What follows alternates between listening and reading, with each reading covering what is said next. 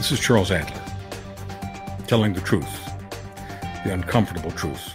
Thursday, July 6th, was one of the worst days of my life. Canada's former Prime Minister, Stephen Harper, leading an organization comprised of right of center parties around the world. It's known as the International Democratic Union, the IDU. He was visiting the city of my birth, Budapest, Hungary, enthusiastically endorsing the government of Hungarian Prime Minister Viktor Orban and encouraging right of center political parties everywhere, and that would include Canada's Poilievre Conservatives. Harper was encouraging him and others to collaborate with the Orban government. Collaborate. Everything about the statement makes me vomit. Number one, Hungary is the country of my birth. My mother tongue is Hungarian. I speak to my mother in Hungarian. Number two, Canada is my promised land. My most treasured document is my Canadian passport. Canada rescued my mum and pop and yours truly from the communist dictatorship in Hungary in the late 1950s. Number three, my heritage is Jewish.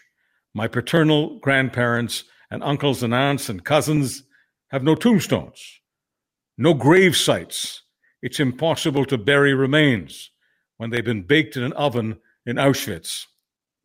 Number four, I still think of myself as a small c conservative, a progressive conservative. I did vote for Harper and his conservatives three times. That obviously has come to an end.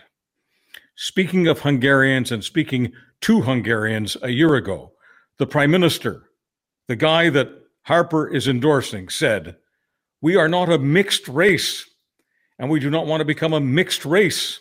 Countries in Europe, he said, where European and non Europeans mingle are no longer nations. Viktor Orban was referring to Germany, Britain, France. He might as well have been referring to Canada because all of us accept Muslim immigration, something that Orban opposes because he calls Muslims toxic, calls them poison. Orban's favorite bogeyman happens to be Jewish, George Soros, Hungarian born Jewish financier with a U.S. passport. There are billboards of George Soros everywhere in Hungary, put up by the government of Viktor Orban, the one endorsed by Stephen Harper, put up by Viktor Orban's government, warning people about Soros and presumably people like Soros. Viktor Orban accuses him of wanting to defile Hungary and Hungarians Christian majority by supporting Muslim immigration. Five years ago, in a widely covered speech, Viktor Orban is referenced by right wing populists around the world for declaring, and I'm quoting, we are fighting an enemy that is different from us, not open but hiding, not straightforward but crafty, not honest but base, not national but international. Does not believe in working but speculates with money, does not have its own homeland, but feels it owns the whole world. Look, there are no two ways to look at that language from Viktor Orban, because those of us who have studied history know it is traditional Jew hatred, anti Semitism. I don't know what Stephen Harper is thinking, but I do know he is a thinker. And there is none of what I'm saying that he's unaware of. And yet, he endorsed Orban anyway, wants Canadian conservatives to respect Orban and to use Harper's word to collaborate with him.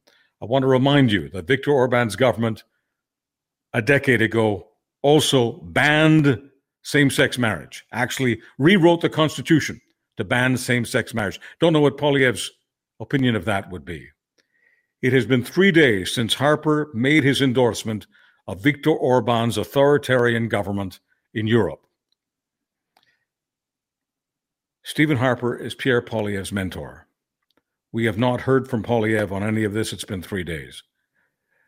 This is not comfortable for any of us to hear, but that does not stop it from being true.